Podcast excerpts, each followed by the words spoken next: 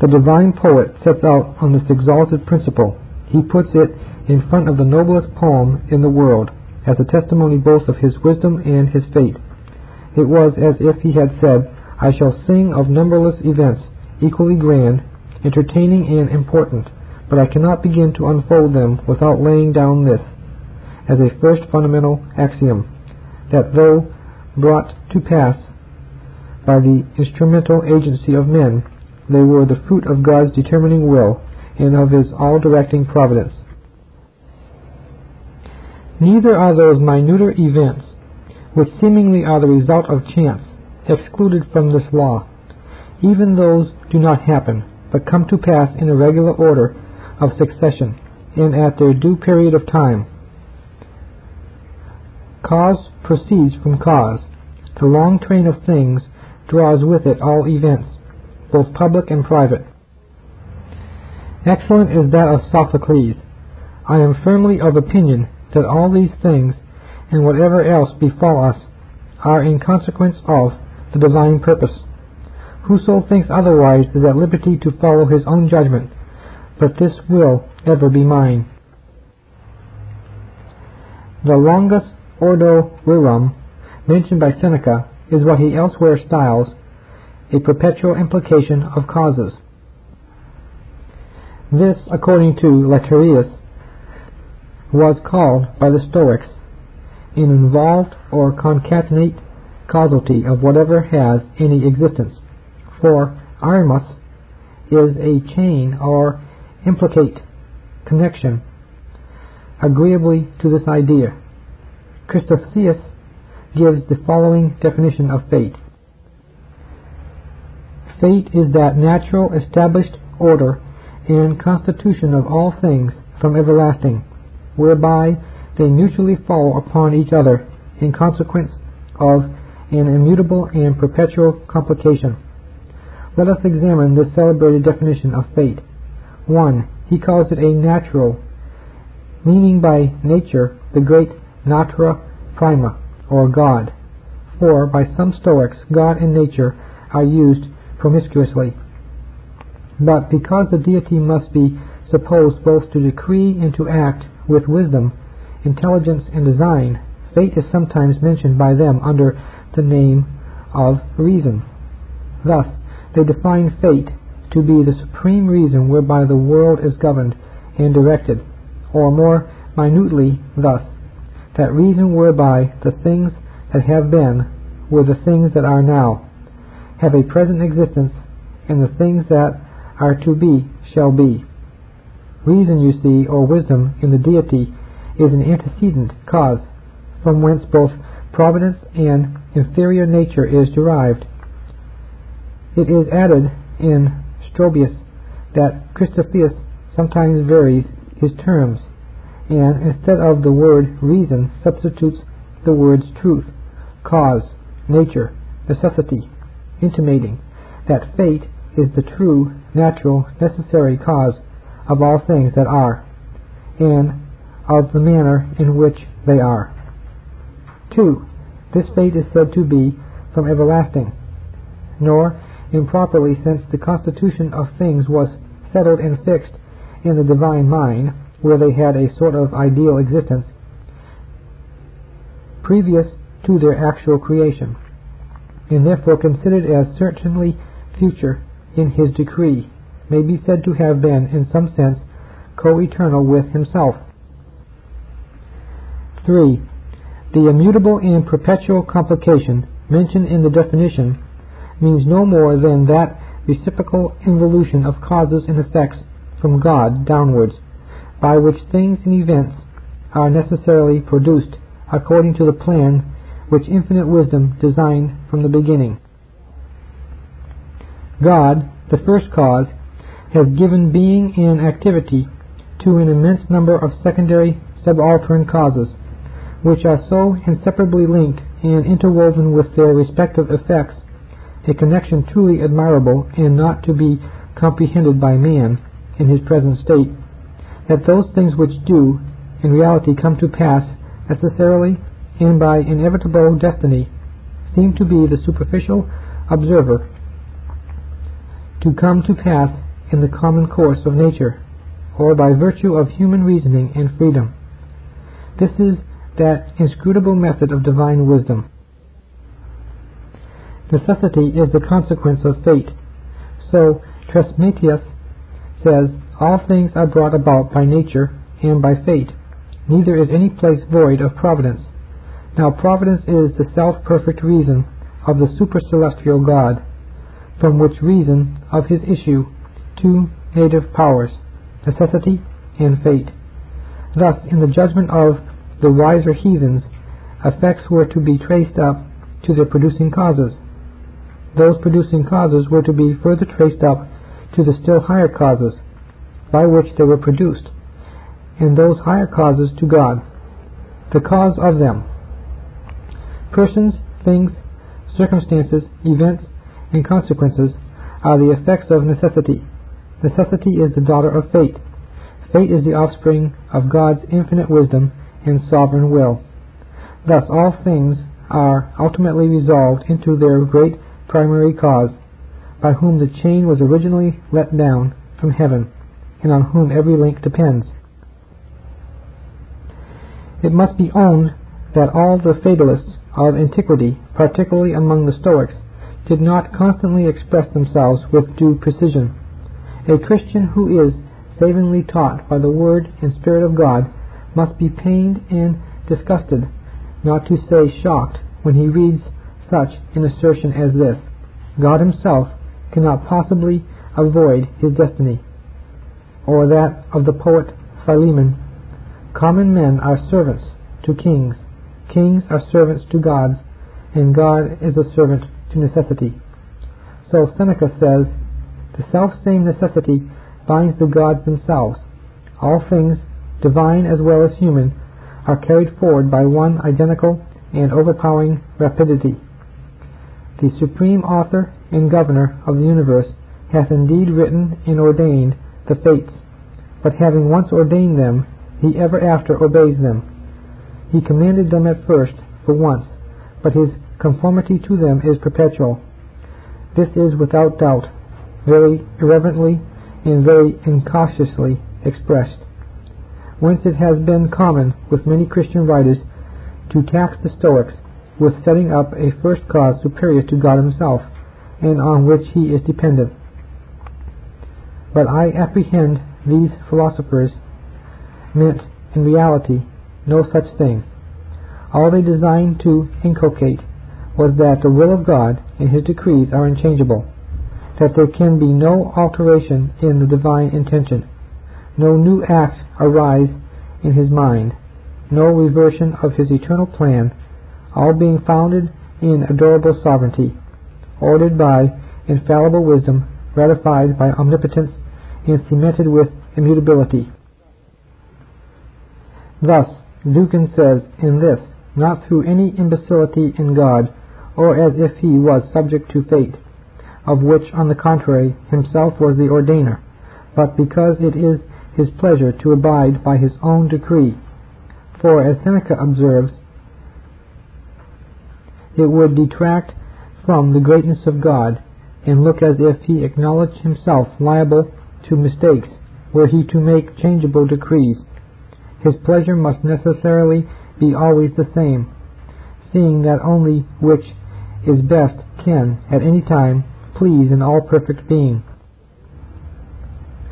A good man, as this philosopher, is under a kind of pleasing necessity to do good, and if he did not do it, he could not be a good man. It is a striking proof of magnanimous will to be absolutely incapable of changing, and such is the will of God. It never fluctuates nor varies.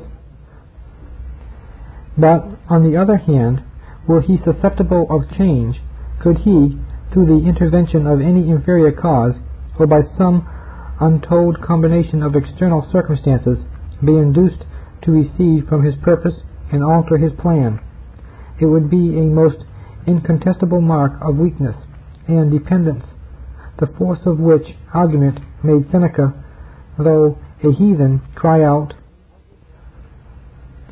Outward things cannot compel the gods, but their own eternal will is a law to themselves. It may be objected that this seems to infer as if the deity was still under some kind of restraint. By no means. Let Seneca obviate this cavil, as he effectually does in these admirable words. God is not hereby either less free or less powerful, for he himself is his own necessity.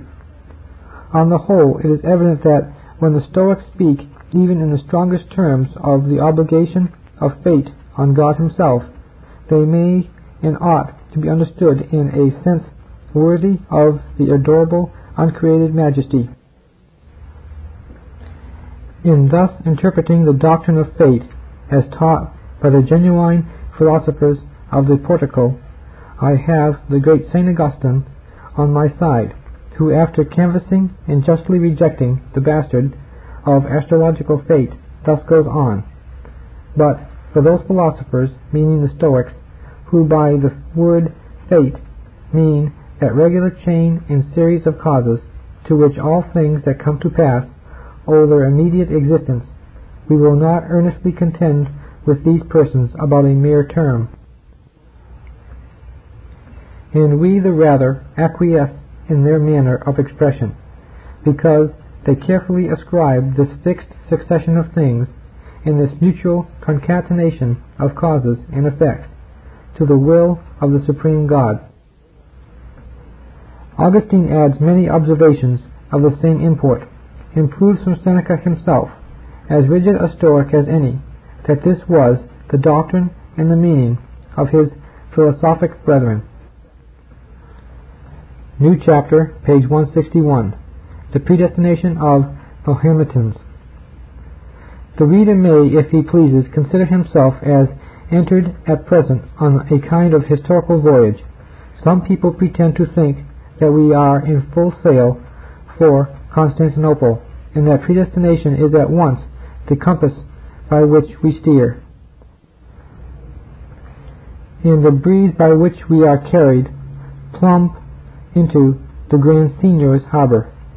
Predestination and the in equilibrius ordo rerum are, according to these sage Arminian geographers, situate only in the latitude of Mahomet.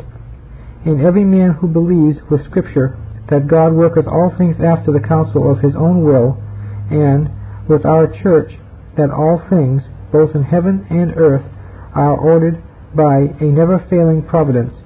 Every man who thus believes is, in our adversary's estimation, a Mahometan. I must acknowledge that such a contemptible cavil as this is too low and ridiculous to merit a single moment's attention. However, as it has been urged formerly by the wretched authors of Calvino Turcismus, and how repeated with an air of seeming seriousness by a modern Arminian, I beg permission to touch at Constantinople in earnest, not with a view to stay there for good, but just to look about us, and determine for ourselves whether those of us who hold the Christian doctrine of predestination are to be classed among the Mahometans. Dean Prideaux shall set us on shore. This learned historian observes that the religion of the Mahomet is made up of three parts, whereof one was borrowed from the Jews, another from the Christians, and the third from the heathen Arabs. A whole third, then, of the Mahometan system is neither more or less than Christianity at second hand. But shall we therefore disclaim any article of our Christian creed because that article was adopted by Mahomet? What a prodigious gap such absurd conduct would make in our confession of faith may be easily judged of from the ensuing specimen. The first doctrine that Mahomet propagated among them, that is, among his followers at Mecca, was that there was but one God, and that he only is to be worshipped, and that all idols were to be taken away, and their worship utterly abolished. He allowed both the Old and New Testament, in that Moses and Jesus Christ were prophets, sent from God. They, that is, the Mahometans, own that there are angels, executioners of God's commands, designed for certain offices both in heaven and earth. They believe a general resurrection of the dead. They hold both a general judgment and a particular one at death. If a person asks why God hath created the infidels and wicked, the answer is that we ought not to be over curious to search into the secrets of God. The morals of the Mahometans consist in doing good and shunning evil. Their casuists hold that actions done without faith in God are sins. They forbid to judge of uncertain things, because it doth not belong to us to judge of the things which God hath concealed from us. Their devotion extends even to the sacred names. When they pronounce the name of God, they make a bow, and add most high, most blessed, most strong, most excellent, or some such epithet. The Mahometans tolerate all religions. They are commanded to pray at the appointed times and to give alms. They hold a heaven and hell. Mahomet forbid adultery to his followers. They assert the immortality of the soul. Among the maxims of the Alcoran are, Forgive those who have offended thee. Do good to all. Now, would any reasonable Christian strike out these articles from his creed only because Mohammed has inserted them in his? And does it follow that the most respectable persons in the world who are influenced by these excellent principles of faith and practice are, for that reason, to be dubbed Mohammedans? But the plain truth is that our adversaries know no more of Constantinople than they do of Geneva, and are equally unacquainted with the real systems both of Turkism and Christianity. Even a superficial survey of this subject would have sufficed to inform them that the questions relating to predestination and free grace have been agitated among the Mahometan doctors with as much heat and vehemence as ever they were in Christendom. The Mahometans have this sort of Arminians no less than we. It is asked, how goes the stream of doctrines at Constantinople? I also can ask in my turn, how goes the stream at Ispahan? If the Mohammedan Turks of the sect of Omar believe in absolute predestination and providence, it is no less certain that the Mohammedan Persians of the sect of Heli deny predestination and assert free will with as much outrageous fervor as any Arminian. But shall I from hence infer that they are Mohammedans? I cannot in justice pay the Mohammedans such a compliment. After all, there is not that conformity between the Christian and the Turkish doctrine of predestination which is asserted. And our Arminian consistory would have us believe. Do Mohammedans assert an election in Christ to grace and glory?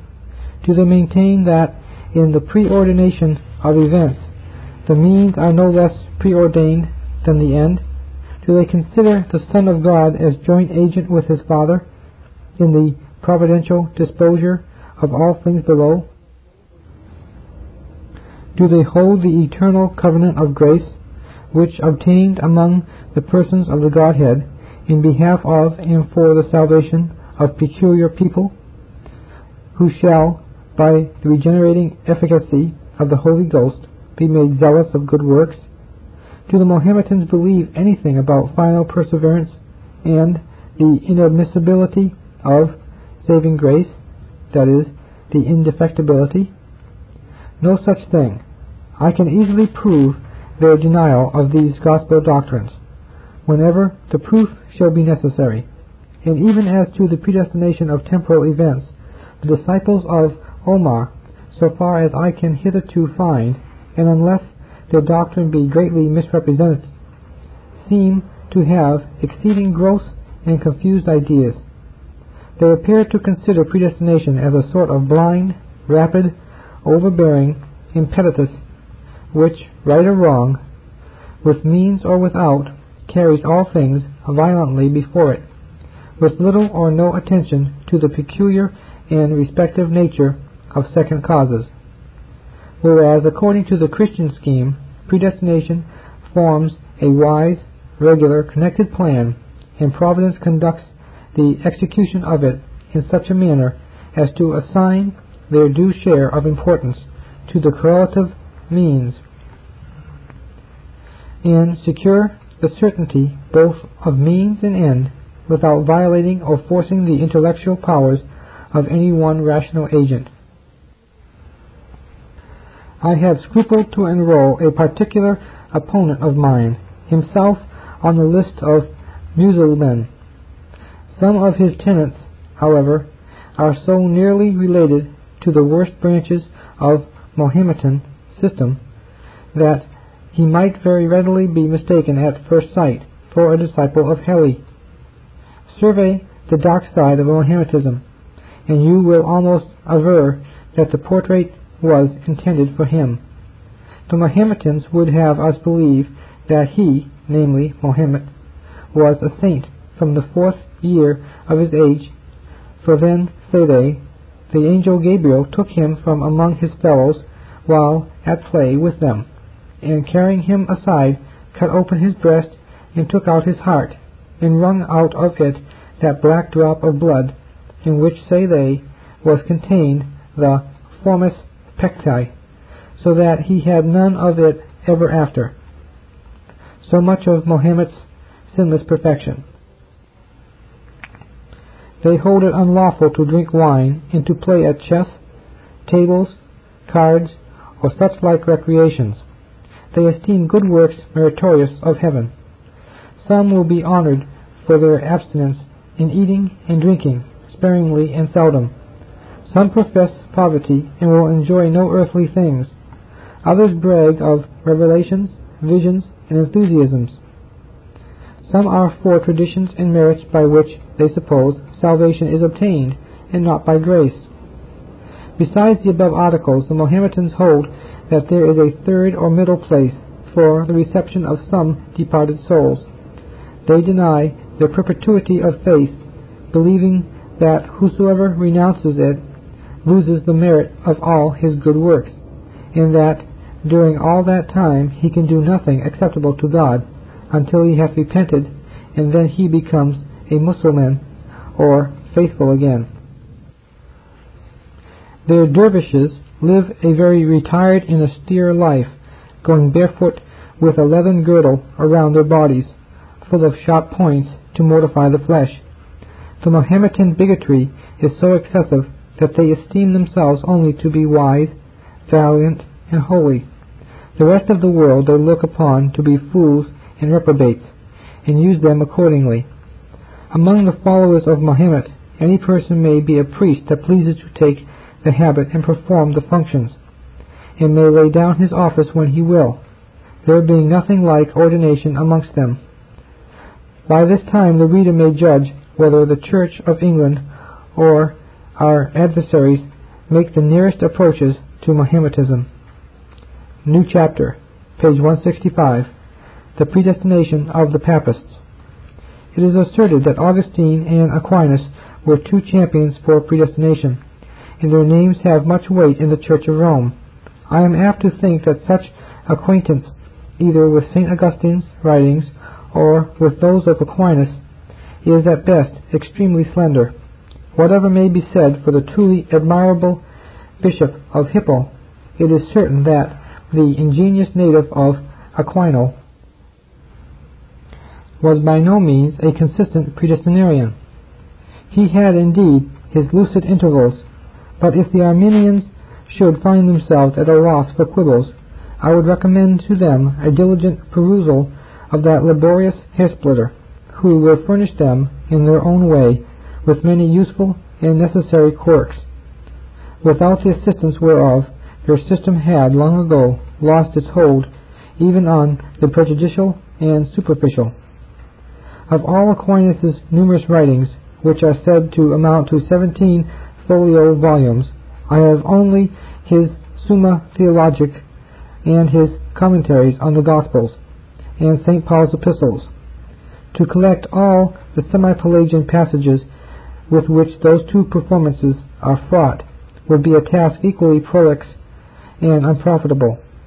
My citations, therefore, shall be few and short, but such as may suffice to evince that the scholastic Baptist does, in many material points respecting the present argument, shake hands from his grave with the younger brethren and modern Arminians. The book of life, says he, is the enrollment of those who are ordained to life eternal. Whoever is in present possession of grace is by virtue of that very possession deserving of eternal life.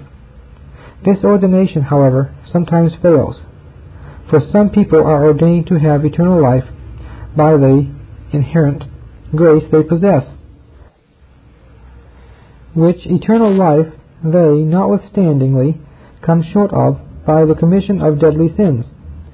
They who are appointed to life eternal, not by God's predestination, but only through the grace they are partakers of, are said to be written in the book of life, not absolutely, but under certain limitations.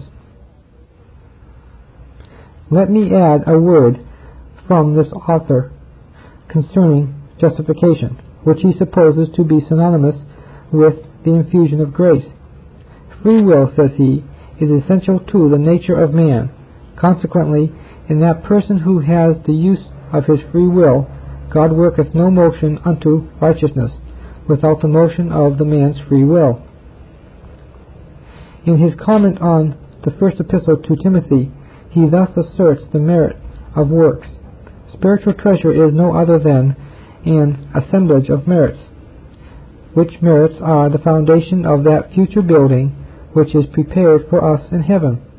For the whole preparation of future glory is by merits, which merits we acquire by grace and this grace is the fountain of merit. Now, let any man judge whether this popish writer does not, in these and similar passages, speak the language of Pelagius, that he sometimes stumbles on great and precious truths cannot be denied. Where this is the case, let him have his due commendation. But the least that can be said is that those of his laborious studies which I have met with abound with such astonishing self-contradictions as are only to be paralleled in some puny publications lately published in this matter. So much for Thomas Aquinas. Next for the celebrated African bishop concerning whom it is said Augustine's writings are judged to confirm the popish doctrines so much that the effigy of that father is set with three others to support the papal chair. And suppose I was to make the effigy of Arminius serve as a leg to my chair, would it thence follow that I am an Arminian? As little it does follow that the doctrines of predestination asserted by Augustine is the received doctrine of Rome, only because the Pope affects to sit on the shoulders of Augustine's wooden image. If my adversary has only such wooden arguments to urge, the interest of his dearly beloved Arminianism will be as ridiculously and as feebly supported as is the Pope's chair. Footnote. After all, what if none of the four supporting images should be really representative of St. Augustine? I am aware that the contrary has been affirmed by authority incomparably more creditable than that of Mr. Sellon. I therefore only start the query as a bare possibility, but were it even fact, it would not be the first mistake of the kind into which the holy, infallible See has fallen. Witness the following famous instance. Till the year 1662, the bishops of Rome thought they had a pregnant proof of not only that St. Peter's erecting of their chair, but of his sitting in it himself. For till that year the very chair on which they believed, or would make others believe, he, St. Peter, had sat, was shown and exposed to public adoration. On the 18th of January, the festival of the said chair. But while it was cleaning, in order to be set up in some conspicuous place in the Vatican, the twelve labours of Hercules unluckily appeared to be engraved on it. Our worship, however, says Giacomo Bartolin, who was present at this discovery, and relates it, was not misplaced, since it was not to the wood we paid it, but to the Prince of Apostles, St. Peter. End of footnote. The Pope's chair by the worm-eaten effigy. Is it true the system of grace maintained by Augustine is espoused by the Roman Church? Quite the reverse. The writers of that communion do, indeed, make very pompous use of St. Augustine's name, and pretend to pay no little deference to his authority. But with just as much sincerity as some of our Arminians profess to revere and vindicate the Church of England, Papists dazzle the vulgar by the mention of St. Augustine, that the brightness of his name may render their apostasy from his doctrines imperceivable. With what propriety St. Augustine's image lends its shoulder to the Pope's haunch may be judged from the following brief sketch of Augustine's doctrine, which I shall give in the words of the honest and learned Mr. Dupin. Sinners, says St. Augustine, sin violently and without compulsion, and they cannot complain that God hath denied them his grace, or the gift of perseverance, since he owes his grace to nobody. The historian goes on. He, Augustine, again insisteth upon the same matter, and upon the same principles in both the books which he writ the answer to Hilary's and Prosper's letters. The first is of the predestination of the saints, and the second of the gift of perseverance, wherein he demonstrates that the beginning of faith and good purposes is the gift of God, and that so our predestination or vocation doth not depend upon our merits. The second book concerns the gift of perseverance, which he shows to depend equally on God at the beginning of our conversion. St. Augustine composed these treatises in the year 429. St. Augustine's principles concerning predestination and reprobation do exactly agree with his opinion touching grace. Both those decrees, according to him, suppose the foreknowledge of original sin, and of the corruption of the whole mass of mankind, if God would suffer all men to remain there, none could complain of the severity, seeing they are all guilty and doomed to damnation, because of the sin of the first man. But God resolved from all eternity to deliver some whom he had chosen out of pure mercy, without any regard to their future merits. And from all eternity he prepared for them that were thus chosen those gifts and graces which are necessary to save them infallibly, and these he bestows upon them in time. All those, therefore, that are of their number of the elect, hear the gospel and believe, and persevere in the faith, working by love to the end of their lives. If they chance to wander from the right way, they return and repent of their sins, and it is certain that they shall die in the faith of Jesus Christ. Footnote. These citations demonstrate the justness of Mr. Bayle's following remark. It is certain, says the shrewd, perspicacious writer, that the engagement which the Church of Rome is under to respect St. Augustine's views cast her into a perplexity which is very ridiculous. It is manifest to all men who examine things without prejudice and with sufficient abilities that Augustine's doctrine and that of Jansenius are one and the same, so that we cannot without indignation behold the court of Rome boasting to have condemned Jansenius and yet to have preserved St. Augustine in all his glory. These are two things altogether inconsistent. More than this, The Council of Trent, in condemning Calvin's doctrine of free will, did necessarily condemn that of St. Augustine, for no Calvinist ever denied, or can deny, the concurrence of the human will in the liberty of the soul, in that sense which St. Augustine has given to the words concurrence, cooperation, and liberty. So that when they, the Papists, boast of having St. Augustine's faith, it is only meant to preserve a decorum, and to save this system from the destruction which the sincere confession of the truth must necessarily occasion. End of footnote. Let the reader but compare the above summary of St. Augustine's doctrine with the determinations of the Council of Trent, and he will at first view perceive how little stress is to be laid on the Pope's reposing his loins upon St. Augustine's effigy, while he tramples the leading doctrines of that predestinarian saint underfoot. Footnote. This is evident among other proofs from the following instance. Some of St. Augustine's works concerning grace and against free will are actually under the black mark of the Romish Index, for the knowledge of which I am indebted to the information of Zephyrinus and the footnote, and anathematize all who embrace them.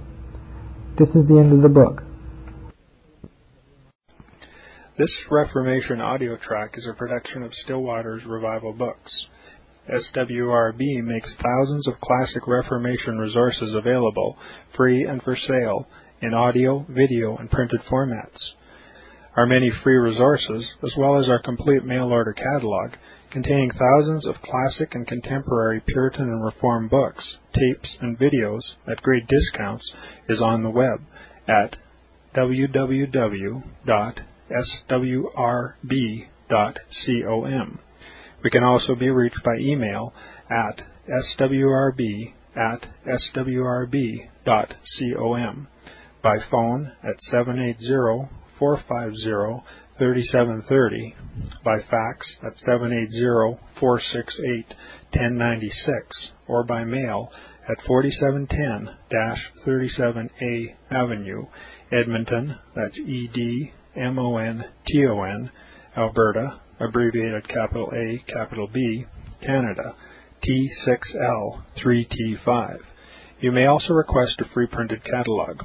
And remember that John Calvin, in defending the Reformation's regulative principle of worship, or what is sometimes called the scriptural law of worship, commenting on the words of God, which I commanded them not, neither came into my heart, from his commentary on Jeremiah 7:31, writes, God here cuts off from men every occasion for making evasions, since he condemns by this one phrase, I have not commanded them, whatever the Jews devised.